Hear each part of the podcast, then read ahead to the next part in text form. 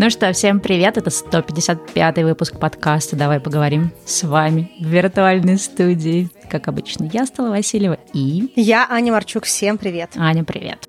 Сегодня мы говорим на непростую тему, и, наверное, она будет не для всех знакома. Это тема эмоционального обслуживания. Мы поговорим о том, что это такое, чем оно является, чем не является, как не перепутать это с эмоциональной поддержкой и зачем нам вообще эта тема нужна. Да, а прежде чем мы начнем выпуск, мы напоминаем вам, что в этом месяце у нас есть спонсор, и нас поддержит очень приятная и добрая инициатива от Яндекса социальный проект «Помощь рядом». Это очень простой способ даже какими-то небольшими суммами сделать хорошее дело для тех, кто нуждается в помощи, и механизм супер простой, он работает как округление с поездки на такси в Яндекс.Го или с заказа в Яндекс.Лавке, Еде и Яндекс.Маркете. До какой суммы округлять поездку или заказ вы выбираете сами. Это может быть до ближайших 10 рублей, 50 или 100. Например, при сумме 225 рублей, 230 рублей – это округление до 10 рублей. До 50 рублей – это 250 рублей, а до 100 – это 300. В любой момент вы можете остановить округление или возобновить поддержку. Если вы хотите поучаствовать, то заходите в эти приложения Яндекса, находите находите пункт «Помощь» рядом в своем профиле и нажимаете кнопочку «Хочу помогать». А если вы редко пользуетесь этими приложениями, но хотите поучаствовать, то заходите на сайт проекта. Там тоже можно оставить единоразовое или регулярное пожертвование. Да, и одно из преимуществ проекта, что с ним можно почувствовать, что делаешь какое-то хорошее дело естественным образом, просто как часть жизни. И при этом сумма может быть абсолютно любой, той, которую мы на данный момент готовы оставить. А мы вам обещали рассказать, что хорошее делается проектом. И сегодня мы поговорим о том, что в рамках проекта есть такси для маломобильных людей людей. Это подопечные 53 фондов, которые благодаря проекту получают возможность бесплатно передвигаться на такси. Это может быть дорога на лечение, реабилитацию, обучение, ну или даже какие-то спортивные занятия. К примеру, нам рассказали про мальчика 13-летнего Артема из Ростова-на-Дону, который смог ездить на тренировки клуба «Донские ястребы». Насколько мы понимаем, это единственный в регионе футбольный клуб для людей на колясках. И сейчас уже в 18 городах подключено такси для малоподвижных людей. Так что, в общем и целом, уже большая география. А еще Яндекс сам добавляет 5 миллионов в месяц к сумме, собраны с округления в Яндекс.Го. И плюс к этому еще 4 миллиона к тому, что собрано через другие приложения. То, что собрано с округления в еде, лавке и маркете, идет на покупку фондами необходимых им товаров. Участники округления, это такие же люди, как мы с вами, собрали уже 46 миллионов. В округлении на данный момент участвует 450 тысяч человек, и благодаря этому фонду могут получить значимую помощь. Да, надеюсь, вам понравился проект. Если вы хотите узнать больше, проходите по ссылке, которую мы оставим в описании к этому выпуску. Ну а мы возвращаемся к нашей теме, это эмоциональное обслуживание. Да, перед тем, как мы двинемся в эту тему, важно сказать, что под такими терминами, как эмоциональное обслуживание, еще также это говорят эмоциональная работа, по-английски это emotional labor, под этой темой поднимаются иногда очень-очень разные вещи. Мы, конечно, прям совсем все не сможем обсудить, а поговорим о каком-то таком, наверное, наиболее частом, применимом для каждого из нас, не знаю, случае или случаях, который касается именно взаимоотношений двух людей, когда один человек, да, ему требуется поддержка другого человека. И вот мы как раз хотим обсудить, когда эта поддержка ок, а когда она уже уходит в сторону какого-то не совсем такого здорового паттерна, и тогда это, например, называется эмоциональное обслуживание. Да, но что такое эмоциональная поддержка, мне кажется, мы много раз говорили, у нас много было хороших выпусков, как мне кажется, на эту тему, и с точки зрения эмоционального интеллекта, и когда мы говорили про книгу Розенберга ненасильственное общение, и когда мы говорим о том, как общаться неконфликтно, какие коммуникации могут быть разрушающими общение и прочее. Ну, то есть с точки зрения того, как общаться эмпатично, с любовью, с близостью, думать про другого человека, поддерживать другого человека, мы говорили много в других выпусках, мы некоторые из них приложим в описании к выпуску, чтобы вы могли, если вдруг вы не слушали, тоже их послушать. А если мы говорим про эмоциональное обслуживание, это немножечко другая территория, и, как мне кажется, основная сложность вообще эмоционального обслуживания заключается в том, что формируются определенные ожидания. Ожидания, при которых ты взаимодействуешь с другим человеком, должен быть каким-то для того, чтобы это общение продолжалось. То есть какая-то роль, которую ты иногда по собственной воле, случайно общаясь, как ты общаешься, взял, либо ты ее как бы взял просто по остаточному принципу, потому что кто-то тебя этой ролью там наградил, а ты вовремя не сказал, что, допустим, тебе эта роль не супер близка. Я когда готовилась к этому выпуску, думала, как вот лучше, знаешь, проиллюстрировать, чтобы сразу было понятно, вот что мы называем эмоциональным обслуживанием, да, с каким-то таким вот негативным подтекстом, а что является эмоциональной поддержкой, то, что, по сути, да, является основой нормальных отношений, это признак эмпатии и прочего-прочего. И я вот прикольно это же сравнение услышала на YouTube канал Psychotera про психологию, там они сказали так, что представьте два человека, там, условно говоря, два друга, две подруги, не знаю, друг подруга, и один человек, он ожидает от другого того, что все, мне плохо, все бросай, приезжай, спасай меня, и это происходит постоянно. Или он, человек такой, вот, я тебе рассказала, а я от тебя ждала большего, что ты как-то меня так поддержишь, сяк поддержишь, то есть постоянно есть какая-то, ну, как бы, вроде бы ты человека поддержал, вроде бы ты там все бросил, приехал, но как будто бы все равно это всегда не удовлетворяет другого человека. И как будто бы ты должен реально бросать всю свою жизнь, все свои какие-то дела и вот заниматься заботами этого человека. Это эмоциональное обслуживание. То есть один человек, да, по сути, обслуживает другого в плане работы с его эмоциями. А эмоциональная поддержка — это, по сути, может быть та же ситуация, да, то есть у меня, например, что-то случилось, я вообще не вывожу свою текущую жизнь, я говорю, Аня, господи, у меня полный пипец, ты можешь со мной поговорить, пожалуйста, приедь, помоги, спаси меня. То есть как бы немножко просто тон другой, и я не жду, что Аня бросит все, да, но я как бы ее прошу об этом. То есть это вопрос просьбы, а не ожидания, да, э, по умолчанию этой помощи. Или другая какая-то ситуация, да, когда я говорю, блин, Аня, если у тебя есть секунда, сейчас поговори со мной об этом, мне очень плохо. То есть немножко другая динамика вообще запроса изначально. Ну да, и тут очень важно заметить в том, что в случае эмпатии и эмоциональной поддержки это все равно two-way street, да, то есть это все равно какая-то история, которая взаимная. Иногда бывает момент, например, что мне плохо, и мне нужно, чтобы Стелла меня поддержала, а в другие моменты, допустим, Стелле плохо, я ее поддерживаю. И иногда бывает даже, если мы говорим про какие-то, ну, конфликтные истории, к примеру, два человека ссорятся, ну, раз уж мы начали, там, меня и Стелла, к примеру, мы со Стеллой ссоримся, я понимаю, допустим, что сейчас у Стеллы супер нехороший период, и мне просто нужно немножечко dial it down, то есть мне нужно немножечко, ну, как бы свои какие-то эмоции притупить, потому что, ну, это просто временная ситуация. То есть не то, что Стелла все время приходит с каким-то таким полем, а я все время там в какой-то неестественной роли, да, а что вот сейчас мне проще уступить, потому что сейчас вот такая вот ситуация. В другие моменты времени Стелла может сделать то же самое. Она будет понимать, что я в каком-то абсолютно, ну, неадеквате, и что вообще в обычной ситуации это было бы не ок, но сейчас, судя по тому, как развиваются события, нужно просто не добавлять масла в огонь, да, и это как бы, при том, что это может быть некомфортная история даже сама по себе, она чуть-чуть более эмпатичная и более взаимная, потому что мы обе находимся в разных ролях, и мы понимаем, что в этих отношениях мы не только доноры или реципиенты, да, а мы находимся в этой истории в какой-то такой вот гибкой вещи, в гибком диалоге. Да, мне нравится, что ты сказала, что это какая-то такая двухсторонняя история, и вот как раз отличие основное, когда мы попадаем в вот это вот такое негативное эмоциональное обслуживание, когда нам кажется, что есть какой-то человек в нашей жизни, да, или какая-то группа людей, и мы туда постоянно отдаем свою энергию, мы там бегаем, их спасаем, мы должны постоянно откликаться на какие-то штуки, есть ощущение, что у них постоянно что-то происходит, а мы это разруливаем, но у нас нет ощущения, что когда у нас что-то происходит, эти люди также к нам прибегут.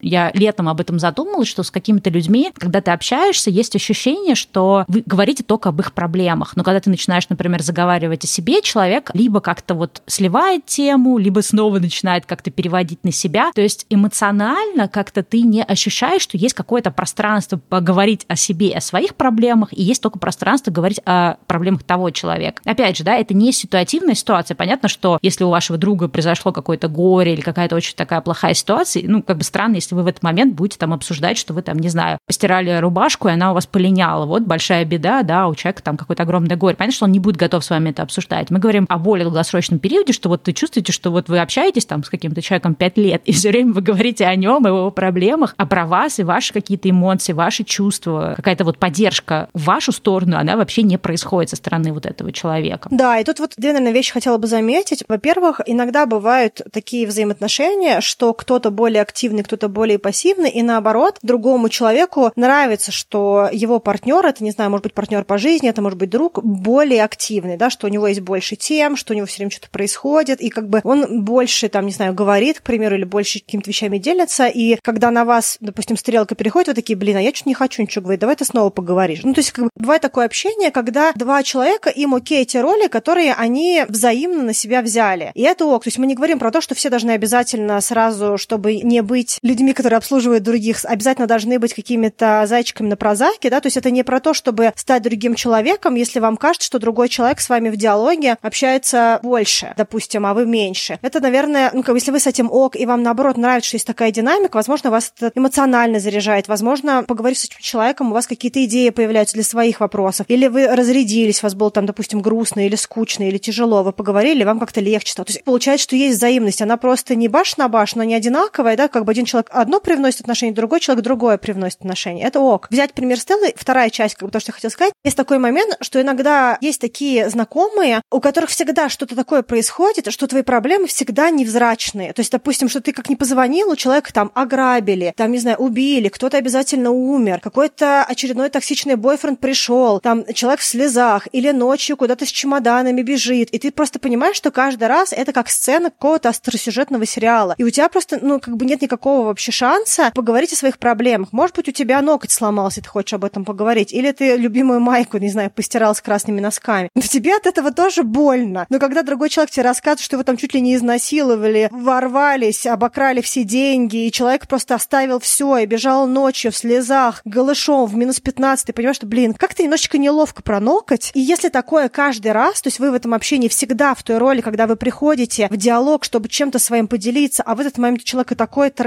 все на свете, что вы просто свою эту маленькую вазочку своей маленькой проблемы убираете в карман, такой, ну погнали, что там у тебя произошло, давай. Вот это эмоциональное обслуживание. То есть когда никогда нет места для вас, и вы в этих отношениях всегда донор какого-то, ну, поддерживающего эмоционального формата коммуникации. Да, согласна. И вот тоже согласна с тем, что ты сказал, что да, важно понимать, что это не всегда равная коммуникация. То есть всегда может быть у нас есть какой-то друг, который, ну, условно говоря, с ним действительно чаще что-то происходит. Или он, ну, например, да, какой-то более наивный друг, который реально попадает вечно в какие-то, в общем, ситуации странные. И действительно, может быть, ему чаще оказывается нужна поддержка. То есть это не обязательно, что вот ровно столько, сколько я отдал, пожалуйста, столько мне верните. Это скорее, в принципе, да, вот какое-то ощущение, что хотя бы сколько-то вообще поддержки я это получаю. И вторая, мне кажется, тоже важная вещь, что люди вот очень разные, да, мы всегда тоже об этом говорим, и у кого-то, в принципе, может быть больше запала вот на эту эмоциональную поддержку, эмоциональное обслуживание и больше ресурса. И это не значит, что кто-то плохой, кто-то хороший, а это значит, что если у человека, например, больше ресурса, ему может быть больше в кайф. Ну, ты знаешь, мне кажется, всегда вот есть в каком-то, если, например, есть какая-то компания друзей, да, всегда есть какой-то один человек в этой компании, который чаще вот именно выполняет какие-то роли по эмоциональному обслуживанию, даже в хорошем смысле. Он такой все время, ребята, давайте соберемся, не знаю, скинемся, тому-то купим подарок. Ребята, давайте организуем там вечеринку для там Ани, она прилетает из Канады. Давайте сделаем там подарочек тому-то, потому что у него там тот.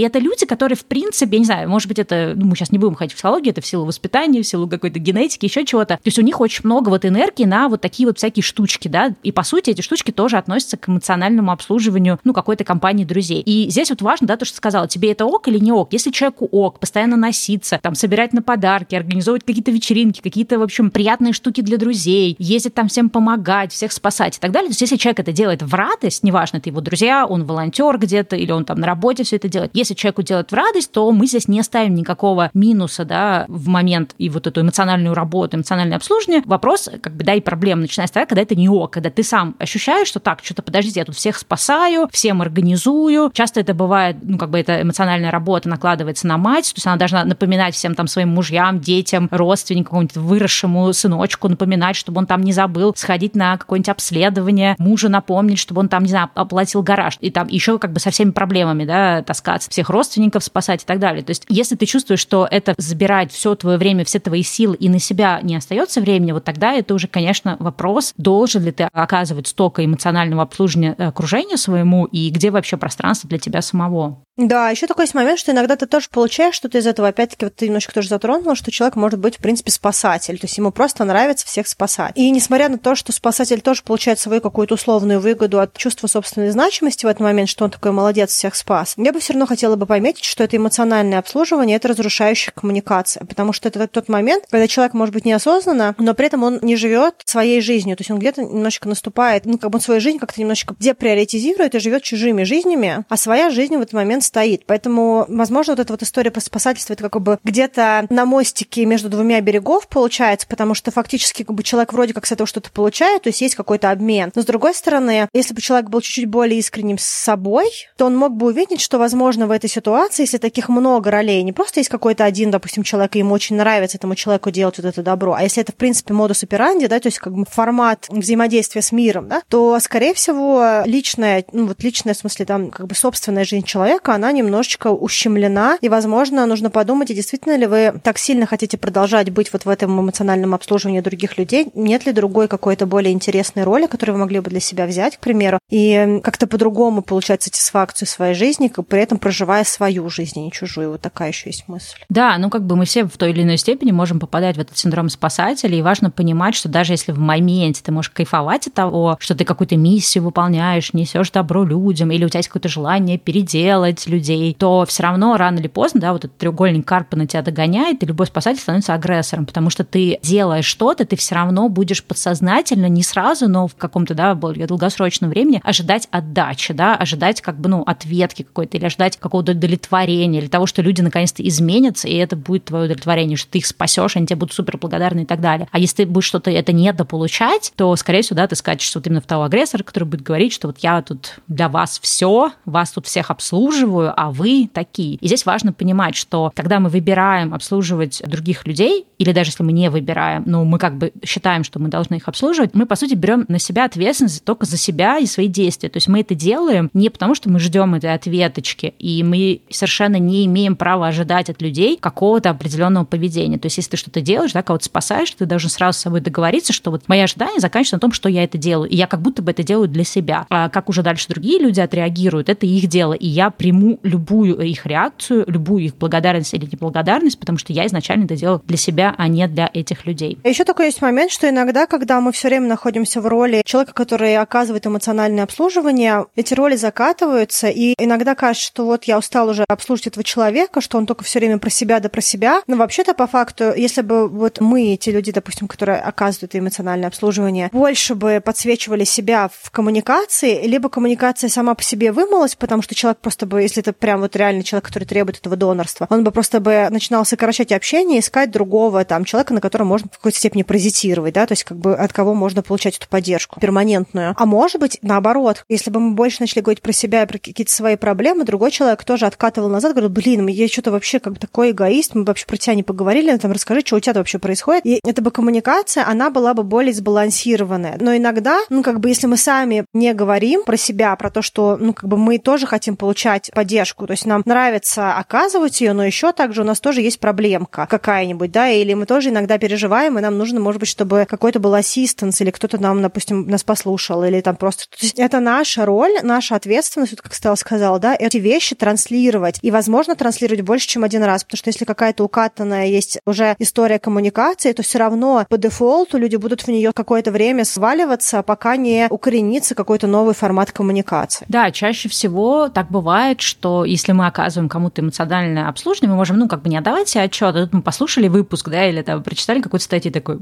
подождите, это я, значит, тут всем этим людям оказываю эмоциональное обслуживание. Фу, какие они плохие, они тут, да, паразитируют на мне. Но вот ты правильное слово сказала, ответственность, да, наша ответственность лежит в том, чтобы остановить что-то, что делается по отношению к нам. Привет, личные границы. И, соответственно, наша ответственность именно, да, в том, чтобы прокоммуницировать. Конечно, бывают ситуации, где ты не особо-то получаешь эффект, да, то есть, условно говоря, если там речь идет про родственников, или это отношения в паре, или даже с какими-то близкими друзьями, с которыми ты очень-очень близок и очень давно близок. Иногда бывает сложно, да, если ты им говоришь, слушай, ну как бы уже нет сил, да, постоянно тебя спасать, бросать все, ехать и делать, то, конечно же, какой-то человек тебе скажет, ты меня не любишь, ты вот я для тебя, а ты для меня. Понятно, что не во всех ситуациях ты это можешь легко и гладко прокоммуницировать, да, что как бы достаточно вообще эмоционально тебя обслуживать, но все равно наша ответственность лежит в том, чтобы делать определенный выбор, да, коммуницировать, выбирать с какими-то людьми, либо не общаться вообще, либо отдаляться от них. Понятно, что в разных ситуациях у нас могут быть разные, в общем-то, как бы выходы, но тем не менее все равно наша как раз роль, да, в том, чтобы взять ответственность за себя и за то, чтобы, ну, как бы на нас не ездили в плане эмоционального обслуживания. Да, а еще хотела сказать немножко обратную здесь историю, пока мы не пойдем дальше, не расскажем вам еще про эмоциональное обслуживание, что иногда бывает навязанное эмоциональное обслуживание, которого вы не запрашивали. Особенно это встречается в семьях, если мы, допустим, говорим про каких-то чрезмерно заботливых родителей, допустим, или, может быть, это там бабушка с дедушкой, или, к примеру, когда-то кто-то из родителей наградил счастьем ответственности старшего ребенка в семье. И вот есть какой-то такой человек в семье, который бесконечно оказывает всем эмоциональное обслуживание. И, с одной стороны, это как будто бы классно, что есть в нашей жизни человек, который всегда there for us, да, который все время готов нас поддержать. Но в этом эмоциональном обслуживании есть определенное неравенство. И это неравенство, оно ощущается с обратной стороны тоже, потому что вы настолько полагаетесь на другого человека, что он все время вас будет спасать, утирать вам слезы, решать все ваши вопросы и как-то по-другому оказывать вам вот эту вот условную поддержку. В какой-то степени она может быть навязана, она может быть дефолтовая какая-то, сформированная какими-то устоями семьи или чем-то еще. Но это немножечко поддерживает второго человека в инфантильной роли. Человека нет возможности сформировать ответственность за себя в этот момент. И вот мне кажется, что очень важно тоже, когда мы говорим, потому что, возможно, вот мы так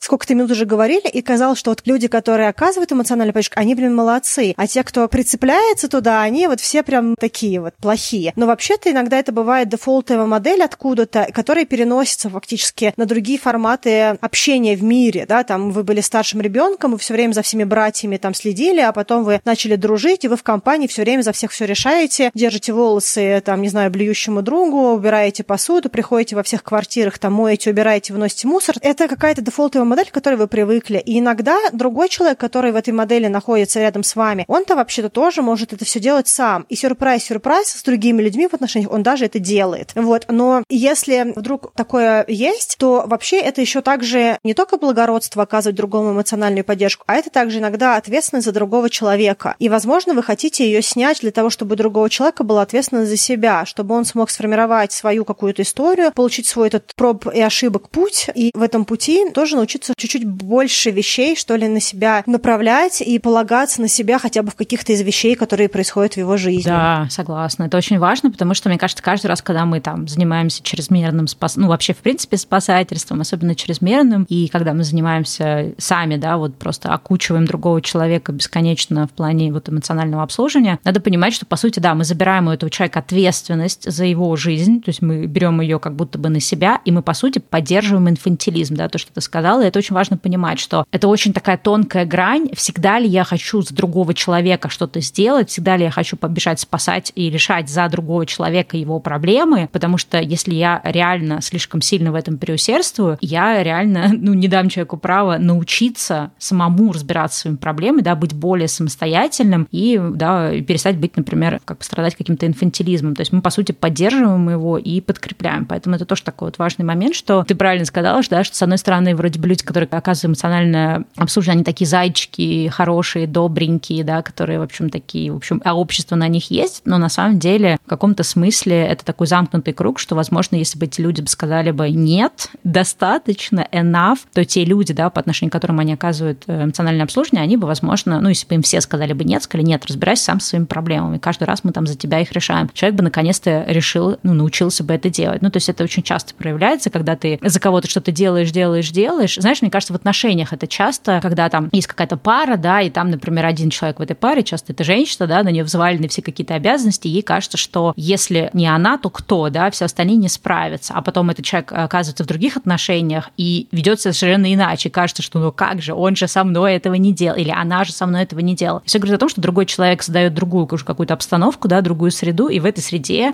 человек иначе себя ведет. Поэтому часто, если нам кажется, что если мы откажем этому человеку в эмоциональном обслуживании, что он не справится, это прям почти всегда не совсем так. Да. Мне кажется, еще в эту ловушку мужчины с обратной стороны тоже включаются, когда они решают очень много женских вопросов, да, там всегда есть девушки, которые такие вот damsel in distress, то, что называется на английском, да, то есть как бы женщины, которые в тяжком положении, да, которые как бы нужно там спасать. Потом оказывается, что как только вы перестаете ее спасать, она либо прицепляется к кому-то другому, ее какой-то другой спасатель спасает, либо она прям хоба взяла, такая сразу там слезки утерла, такая, о, что, как, и понесла что-то там хотя бы какую-то часть. Поэтому так или иначе все время думайте, нужна ли вам эта ответственность за другого человека, и реально ли вы получаете там такой классный фидбэк, да, как бы такую классную какую-то штуку взамен, что она стоит этого вовлечения. Да, но единственное, знаешь, надо тоже об этом, мне кажется, проговорить, что часто, когда мы находимся в какой-то ситуации, где мы, например, поняли, да, что мы оказываем слишком много эмоционального обслуживания какому-то человеку или группе лиц, чаще всего мы даже можем не видеть выхода, что это вообще может быть иначе, да, то есть есть вот эта вот проблема каких-то навязанных долженствований, как-то так это называется в психологии, то есть мы сами себе придумали, что мы должны обществу, что мы должны там, не знаю, другому человеку, другу, партнеру, родственнику, и нам, ну вот в этом нашем каком-то, не знаю, mindset е, сознании кажется, что это только так и никак иначе, да, и понятно, что есть какие-то вещи, которые навязываются извне там обществом, но какие-то вещи мы сами себе тоже навязали или нам там в детстве в момент воспитания навязали, и нам кажется, что по-другому нельзя, то есть нам кажется, что реально у нас нет выхода, у нас нет выбора, если мы скажем нет, то все как бы рухнет, если мы не сделаем, не бросим все и не побежим спасать этого человека, то он обидится, не знаю, от меня все отвернутся, и ну такое может быть, и тоже как бы бывает такой момент, что, во-первых, мы не видим, что может быть по-другому, либо мы боимся, да, какой-то возможной реакции, поэтому даже если человек, например, понимает, что, да, по сути, я эмоционально обслуживаю всю свою семью, допустим, но он ничего не может сделать, потому что он понимает, что он просто должен, что без меня не справится, или если я что-то сделаю по-другому, все развалится. А прикол еще в том, что иногда люди даже не хотят этого эмоционального обслуживания. Когда в отношениях отсутствует диалог, иногда бывает такая история, что человеку кажется, что вся его семья от него требует вот этого вот какого-то обслуживания, а потом, когда случается честный диалог, он может услышать какую-нибудь такую фразу из серии «Слушай, да нам вообще не нужно, мы просто видим, что ты это делаешь, подумай, что тебе это важно». Да, или, или тебе нравится. Да, тебе это нравится. И человек такой, что, блин, я тут уже, не знаю, там несколько лет вас тихо ненавижу, что вы там все это делаете, а вам, оказывается, даже не надо. Ну, то есть вот это вот отсутствие разговора, вообще какого-то прозрачной коммуникации в отношениях любых, оно как бы приводит к тому, что иногда люди оказывают другим услуги, которые вообще, возможно, и не требуются. И человек, возможно, сам вполне себе норм как бы это делать. И, наверное, такой непрошенный совет в отношении эмоционального обслуживания. Вообще откалибруйтесь, и действительно другому человеку нужно это обслуживание от вас, или, возможно, это какой-то уже архаизм ваших отношений, или вообще никогда это другому человеку было не важно, они просто так видели ценность вашу в ваших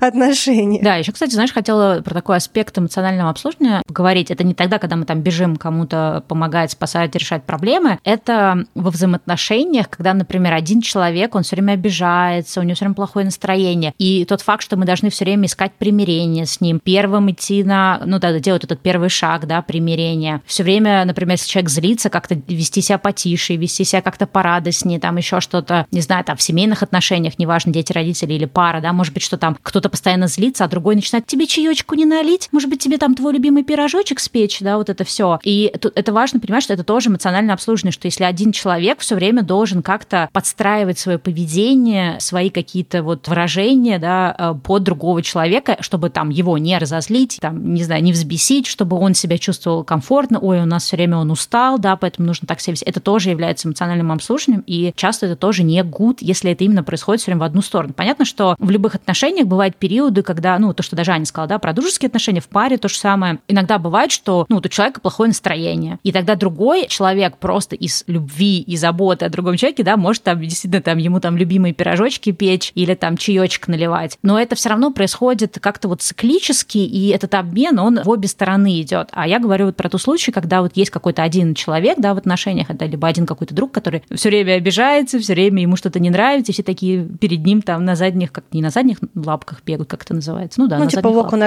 да. На цыпочках. Да. да, да, да. Вот это тоже часть эмоционального обслуживания. Да, и, возможно, сейчас кто-то нас слушает и думает, что, ну, да, ну это же нормально, особенно если, допустим, у кого-то в голове в этот момент пирожочки – это женщина, а кто злится – это мужчина, хотя, честно говоря, это не всегда так работает. Иногда бывает э, мужчина, который никогда не злится, а женщина там постоянно в истериках. Гендер по-разному здесь раскладывается. Но вот если кто-то видит сейчас здесь ситуацию мужчины и женщины, кто-то может сказать, ну да, но это наша женская роль, там, ну какая-нибудь другая вещь здесь, которая там как бы супер классно заезжает в этот момент. Гурические гуру обязательно тебе об этом рассказывают, что да, да, роль там... женщины выполнять, как там, блин, где-то что-то мы тут смотрели недавно. А, слушай, мы на Netflix посмотрели, если, кстати, никто не смотрел, посмотрите сериал, не сериал, как это назвать, ТВ-шоу, да, наверное, это Indian Matchmaking про, как это называется по-русски, не знаю, когда, короче, есть сваха, то есть в Индии это очень популярно, и большинство браков делаются не по любви, ну, точнее, у них есть браки по любви, они прям так и называют, то есть они даже могут тебя спросить, а у тебя брак по любви, love marriage или arranged marriage, да, то есть по договоренности, не знаю, как-то. И там есть, соответственно, свахи, и очень многие семьи туда обращаются, то есть эта женщина приходит, значит, все заполняют эти анкеты, там все от гороскопа, времени рождения, заканчивая там какие-то преференциями, и она подбирает, да, каких-то потенциальных кандидатов. И там как раз э, там одна девушка, героиня, она пришла к одной такой свахе, она говорит, ну ты же понимаешь, что роль женщины — это нести всю эмоциональную работу в семье. И вот это было очень смешно, потому что, ну, не только в России это есть, да, то есть в Индии там тоже очень жесткие вот эти гендерные стереотипы. Ты такой, боже мой. Вчера с мужем смотрели, он такой, господи, какая чушь, как бедные люди там живут. Потому что роль ни женщины, ни мужчины, ни ребенка, ни родителя, ничья роль не может быть нести 100% эмоциональной работы или эмоционального вот этого обслуживания в семье. Это общая роль, и она делится между всеми равномерно.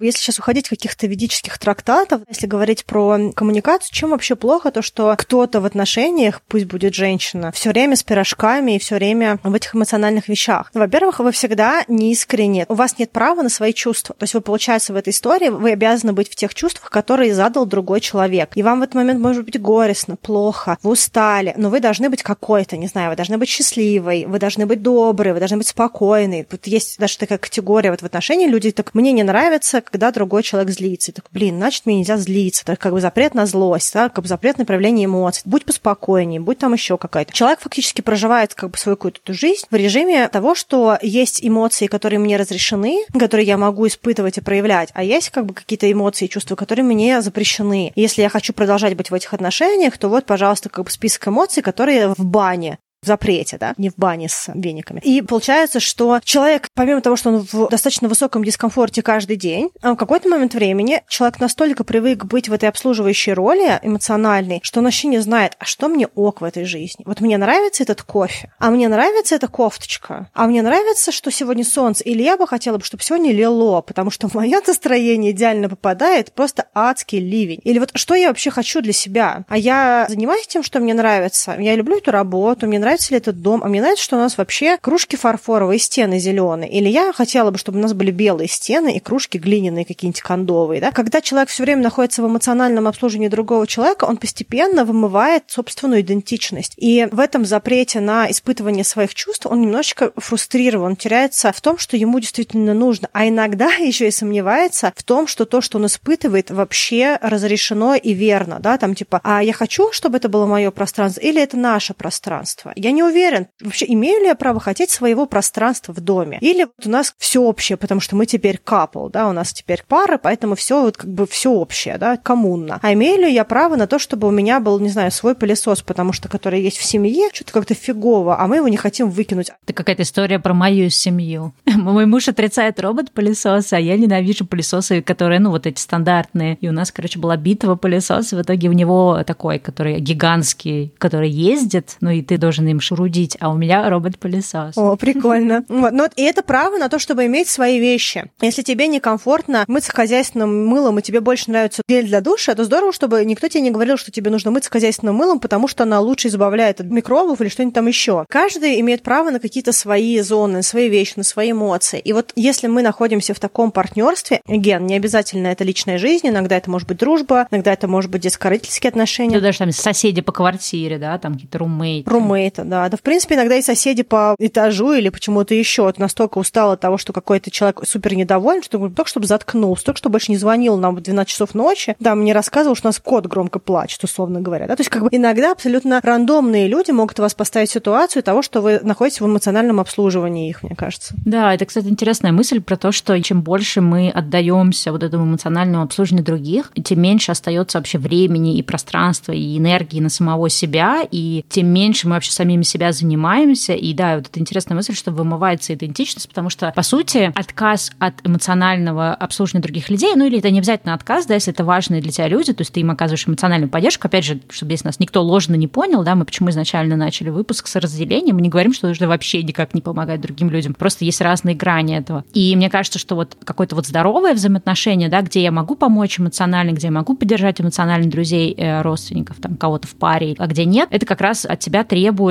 слова «нет», то есть как ощущение того, что иногда я могу сказать, что нет. К сожалению, вот у меня нет сейчас времени, или нет сил, или нет ресурса, или нет возможности тебе помочь, вот, или нет возможности помочь так, как ты от меня хочешь. То есть вот это вот умение говорить «нет», оно как раз прокладывает вот эти пресловутые границы, определение своих пресловутых границ, оно всегда сопряжено с пониманием, кто я, что я, чего я хочу от жизни, чего я не хочу, как мне хорошо, как мне нехорошо, а чего мне надо. И, соответственно, если мы не занимаемся прокладыванием границ, то мы не занимаемся как-то прокладыванием карты своей личности, да, своей вот этой идентичности, а кто я, что я и что со мной вообще происходит. И вот это действительно каким-то образом очень сильно связано. Чем больше мы отдаемся другим и позволяем другим как-то эмоционально нас паразитировать, тем меньше остается от нас. Да. Но и вот говоря тут тоже про идентичность, мне кажется, очень важно, и то, что, мне кажется, многие себе не позволяют, потому что иногда это очень страшно, дать себе разрешение на испытывание своих личных эмоций. Если вам, ну, не так прикольно в этих отношениях все время быть вот этим вот э, спокойным,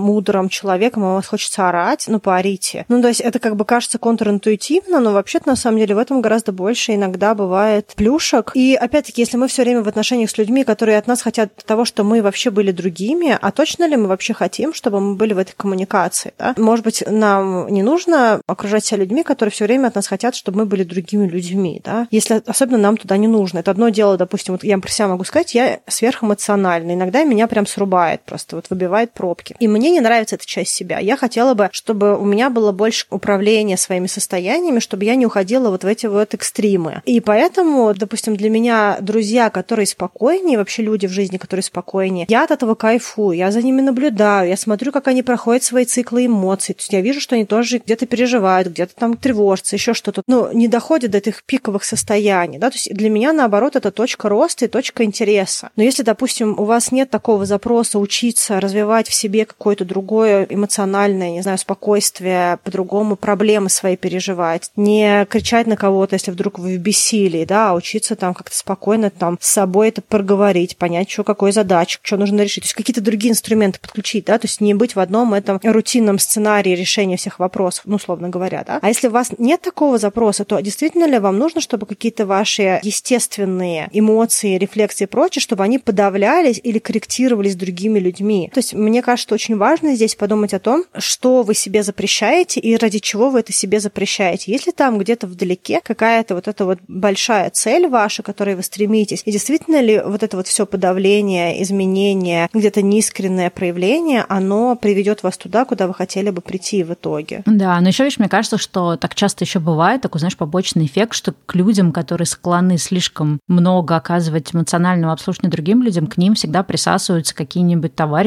вроде нарциссов, потому что там как раз очень, ну, как бы этим людям очень нужно внимание, да, и быть в центре этого внимания. И если человек, например, для себя считает, что вот он как бы там моя там женская, мужская, не знаю, какая-то мамская роль, там вот это все делать, то это очень выгодно, да, для там какого-то человека, который является нарциссом, в том смысле, что он будет как раз подпитывать вот эту потребность все время, как ты знаешь, принимать, да, чтобы ему оказывали это обслуживание, принимать его. И если, например, человек в обратную будет хотеть, да, какого-то, ну, в ответ тоже какой-то эмоциональной поддержки, то он будет как раз вот, да, нарцисс один с тем, что они скажут, ой, ну твоя проблема недостаточно важная, ой, ну come on, у тебя какая-то ерунда, сам разберешься, вот моя проблема, это проблемища. И если ты находишься в близких отношениях с таким человеком, то ты в какой-то момент действительно начинаешь думать, что твои проблемы не важны, что тебе вообще, что ты сам с усам, что ты сам все справишься, а вот другому человеку тебе нужна твоя помощь. И это, конечно, очень такая, мне кажется, разрушающая для какого-то такого эмоционального состояния и какого-то общего ощущения счастья история. Я вообще хотела немножечко поговорить про должествование, потому что часть эмоционального обслуживания – это ощущение долга. Ну, вообще, что как бы мы должны быть какими-то. Ну да, вот я говорила. Да, и вот этот долг, он идет из разных мест. Мы немножечко поговорили про какие-то вещи, которые связаны с семьей, и про гендерное тоже какое-то ощущение должествования. Я хотела бы сказать, что есть еще такое должествование. Люди часто про него не думают, потому что кажется, что это какая-то роль, которая идет вместе с job description, да, я говорю про работу, что когда мы где-то работаем, есть определенная история, когда нам кажется, что в рамках этой работы это тоже включено. Да, допустим, когда ты руководитель, у тебя есть команда, то как будто бы по дефолту разруливать все страдания команды, все, что с ними происходит, это твоя обязанность. И если какие-то вещи действительно, они часть хорошего менеджмента, иногда нужно и личное послушать, чтобы человек там собрался и пошел делать. Иногда нужно и где-то советы какие-то дать, и в принципе с человеком как-то пообщаться, чтобы немножечко человека подразгрузить психологически. Это бывает частью такого опытного менеджмента. Но часто также бывает, что люди настолько подсаживаются на вот эту вот всепоглощающую любовь своего руководителя, что они стараются фактически сорсить оттуда решение всех своих задач, эмоциональных, функциональных и прочее. И человек себя находит в ситуации, когда он просто подключается и в ущерб себе, наступая себе на горло, разруливает все страдания других людей. Вот там мне подружка говорила, что там человек звонил, к примеру, и рассказывал, что он больше не может, что тяжело, что устал, что работать нет сил, что тоже несколько дней вся никакая. И там типа 40 минут это просто страдание, а это типа статус митинг. То есть как бы встреча, на которой люди должны идти по статусу работы, да, если кто-то как бы не знает. Ну, боже, для меня это звучит как ужасно.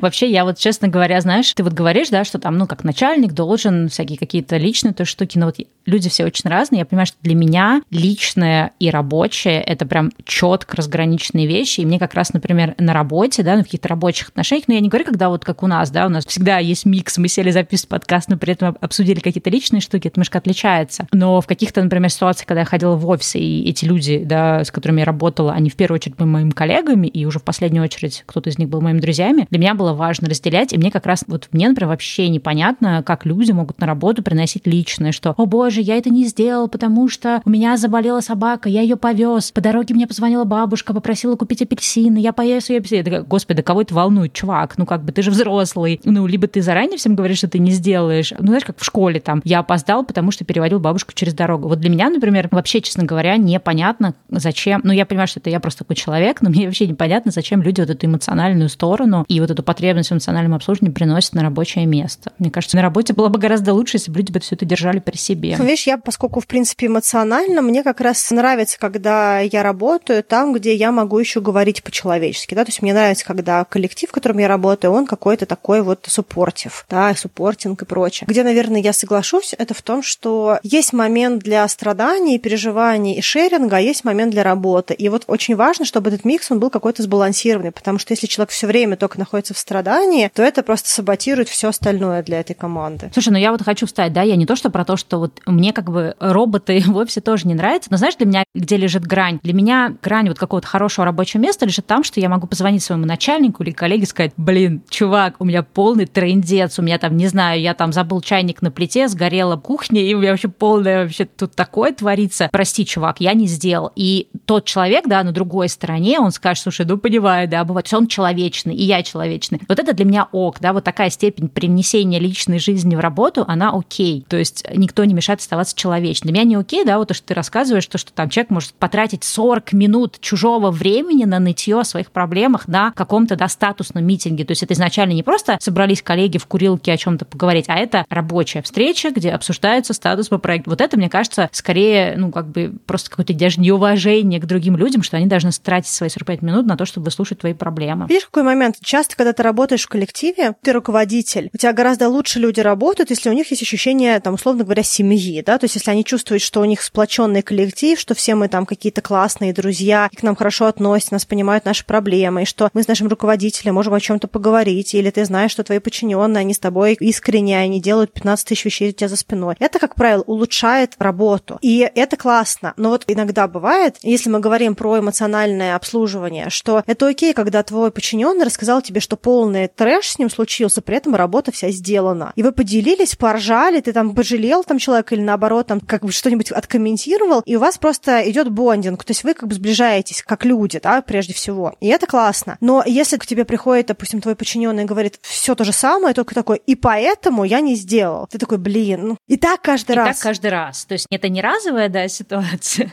Да, то есть вот проблема не в том, что ты, ну, как бы один раз человека поддержал, у вас сложился какой-то коннект, человек выдохнул и пошел делать свою работу. А то, что каждый раз ты, получается, ну, как бы находишься в этом состоянии, когда человек к тебе приходит, у него обязательно супер грустная история, там обязательно что-то происходит. Либо там, не знаю, мужа побила сосед, или ребенка укусила собака, и там полдня, и все, никто не принимал, и там, там уже это все переживали, там столбняк. И ты такой слушаешь, слушаешь, слушаешь, и ты понимаешь, что как бы, ну, нет права сейчас человек сказать, чувак, у нас дедлайн презентации для штаб-квартиры был вчера. Ну, блин, там ребенок, собака, столбняк, потому что, ну, как бы, какое право я вообще имею сейчас там? И вообще такое может быть, что ты после этого идешь и делаешь презентацию сам. На эту тему, кстати говоря, хорошие примеры есть у Никиты Непряхина в книжке «Я манипулирую тобой», по-моему, так называется, мы приложим потом в описании. Там очень много всяких манипулятивных техник, которые люди используют. И если вас, допустим, вам кажется, что вами манипулируют, и вы не знаете, как с этим вообще что-то делать, может быть, вы захотите почитать эту книжку. Как раз там много примеров про то, что там, допустим, был какой-то пример, что женщина наняла дочку подруги на какую-то стартовую работу, ну, там, какую-то супер простую, чуть ли не курьера. И там все время то по носу золотух, то есть все время что-то произошло, и она была в очень сложной внутренней дилемме, потому что, с одной стороны, вроде как это не совсем левый человек, а это дочка подруги, с другой стороны, работа работы, и, в общем-то, эта девочка не приносит ту работу, на которую она была нанята, и у нее каждый раз история, то есть у нее каждый раз какая-то штука, которая с ней происходила, которая супер важная, почему действительно нельзя ее там в этот момент спрашивать по поводу работы. И вот я, когда говорю про то, что что иногда есть ощущение, что по долгу службы вы обязаны все это разрулить, потому что иначе вы не хороший руководитель. Нет, это не так. Нужно тоже для себя определить ту грань, которая вам комфортна в плане вот этого бондинга, выстраивания команды, хорошего отношения, быть супербоссом, быть суперчеловеком, быть другом или что-то еще, что для вас важно профессионально, если для вас вообще какие-то такие эмоциональные вещи являются ценностью, да, потому что, вот, как Стелла сказала, не для всех является это ценностью. Кому-то просто нужно, чтобы люди хорошо делали свою работу. Вот, да, если для вас что-то из этого важно, то подумайте еще раз, а действительно ли все, что вы делаете, это то, что вы хотели бы делать с теми людьми, с которыми вы работаете. Да, а еще, кстати, раз уж мы тут про разницу людей, есть люди, у которых как раз есть да, вот эта потребность в этом эмоциональном бондинге, да, как вот Аня про себя сказала, то есть ей вот это важно. Есть люди, у которых такой потребности нет. И мне кажется важно, чтобы мы себе отдавали отчет, что, например, если мы человек с каким-то гипер вообще потребностью в том, чтобы наши окружающие оказывали какое-то эмоциональное обслуживание, ну, есть такие люди, которым это важно, да, очень, в том числе на рабочем месте. Я, например. Да, да, важно отдавать себе отчет в том, что люди вокруг нас могут быть другими. Вот у меня вообще, в принципе, отсутствует эта потребность, да, в рабочем месте. И важно понимать, что другой человек имеет право отказать вам в этой эмоциональной потребности не потому, что он вас не любит, не потому, что он такая сучина, холодная тварь и так далее. Просто потому, что у него другой взгляд на мир и другие потребности к работе. То есть я, например, отношусь к тем людям, которые искренне не понимают, зачем нужны корпоративы, зачем нужно отмечать день рождения с тортиками в офисе, зачем нужно идти с коллегами там, ну не с кем, я, опять же, оговорюсь,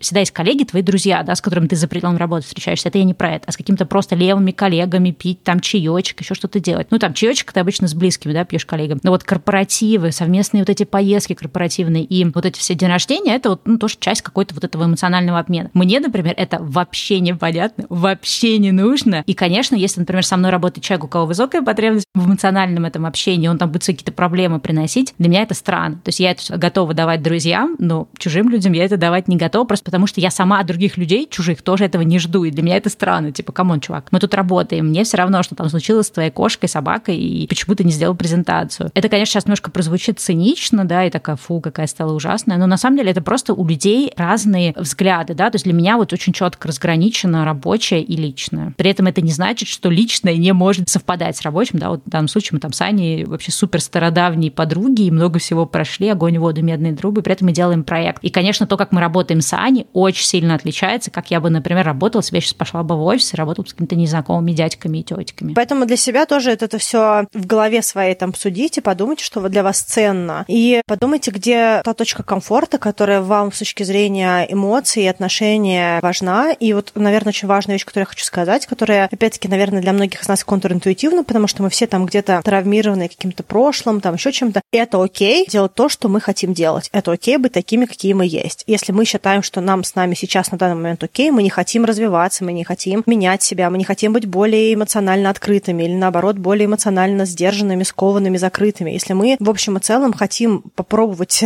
дать шанс себе таким, какие мы есть, и вообще понять, нам это заходит или не заходит, это все окей. И если вы, вы там, где вам не позволяют все это делать, будь то работа, отношения, дружеский коллектив, какой-то узкий социальный коллектив, это иногда просто группа друзей, это какая-то группа, это может быть этническая группа, это может быть по какому-то, не знаю, сексуальным предпочтениям группа, это может быть какая-то группа соседей. То есть неважно, по какой вообще точке вы сплотились с другими людьми, если эти люди не позволяют вам быть самими собой, если вы чувствуете очень много дискомфорта от того, чтобы выражать себя, быть эмоционально в той роли, которая вам важна, возможно, это не ваша группа, возможно, нужно искать других людей, другие работы. Это экстрим, это крайняя история. Иногда просто нужно ну, начать говорить и пробовать что-то там для себя тоже, ну, как бы попробовать хотя в этих же группах побыть собой и что-то там поотвоевывать, да, как-то потранслировать. Но это также окей иногда ну, как бы выбирать тех людей, которым окей то, какие мы есть. Да, ну и, наверное, уже, я думаю, будем подводить выпуск к завершению. Я бы перед этим еще хотела зачитать несколько таких проверочных вопросов, как можно понять, оказываю ли я какое-то эмоциональное обслуживание, надо ли его оказывать меньше. Я нашла очень прикольно, не знаю, там, можно ли назвать это инфографикой или что, на сайте, точнее, на фейсбук-группе фонда «Нужна помощь», и вот они очень прикольно это сформулировали, поэтому я просто зачитаю, и мы также оставим ссылку, если кто-то захочет посмотреть. Вот какие вопросы нужно себе задать. Как часто какому-то человеку нужна наша поддержка? Поддерживает ли он нас, когда нам это нужно?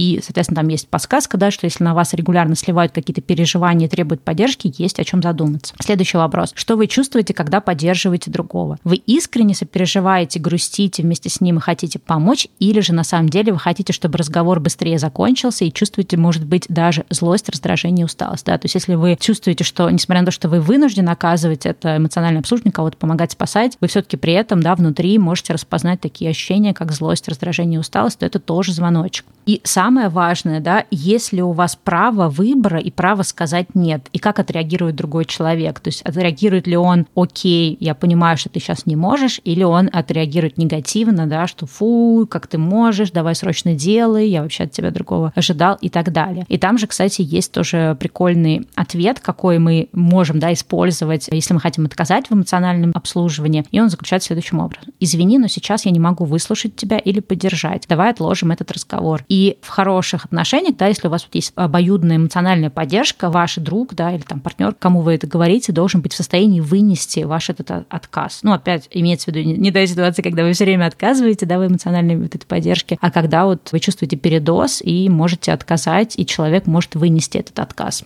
В общем, ссылочку на вот эти проверочные вопросы мы оставим. Ну, а я хочу со своей стороны порекомендовать еще одну книжку. Она называется «К себе нежно». Написала ее русский автор Ольга Примаченко. И эта книжка для вас, если вы, слушая наш выпуск, поняли, что, к примеру, вам очень некомфортно с самим собой. Вам кажется, что вы не имеете права испытывать те чувства, которые вы испытываете. Вы недостойны того, чтобы как-то общались. Или вы, вам кажется, что вы недостойны того, чтобы встать и уйти. Мне кажется, это очень-очень классная книжка. Просто для повышения чувства собственной важности, ну, не нарциссичного, а именно общечеловеческого, если нам кажется, что мы не имеем права на то, чтобы быть самим собой. Вот, по крайней мере, для меня эта книжка была прочитана на одном дыхании за там несколько часов, и я даже пару раз всплакнула, пока ее слушала, потому что она просто очень классно попадала в какие-то эмоциональные вещи, которые, к примеру, я испытывала, да, то есть это какое-то право на то, чтобы быть самим собой, поэтому если вам иногда кажется, что у вас его нет, может быть, вы тоже захотите почитать эту книжку. Да, а я, кстати, тоже тогда уж посоветую. Раз пошла такая пьянка. Посоветую книгу. Она, наверное, больше будет для тех, кто вот чувствует, что сложно отказывать, сложно говорить нет, а вдруг я как-то вот люди на меня обидятся, это как-то будет нехорошо. Мне в свое время тоже очень как-то зашла и помогла книга «Хватит быть хорошим» Тамада Синбура, мы тоже оставим все ссылки. Она как раз, ну, как-то прям вот именно для тех людей, кому сложно говорить нет и кому сложно отказывать из именно страха, что там вы, условно говоря, точнее, из даже больше, я бы сказала, из ощущения долженствования соответствовать чему-то. Ну что, надеюсь, этот выпуск был интересен, и если вы не знали этот термин, сейчас у вас есть новое какое-то знание, которое вы можете погуглить и для себя что-то еще, может быть, почерпнуть. А мы увидимся с вами на следующей неделе. До новых встреч.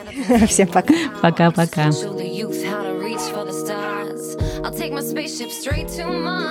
And you could chill in those corporate bars. But I would love some company. So, how's about you joining me? In fact, you could steer, baby. Then bring the others and we will all be free. Cause if I'm secluded, then you're alone. I'm slowly torn from my throne. Wasted visions of purity. Salvation isn't found in the majority. Collect my values in my purse. I bore my soul with each new verse. Yesterday is not today. I let the memories fade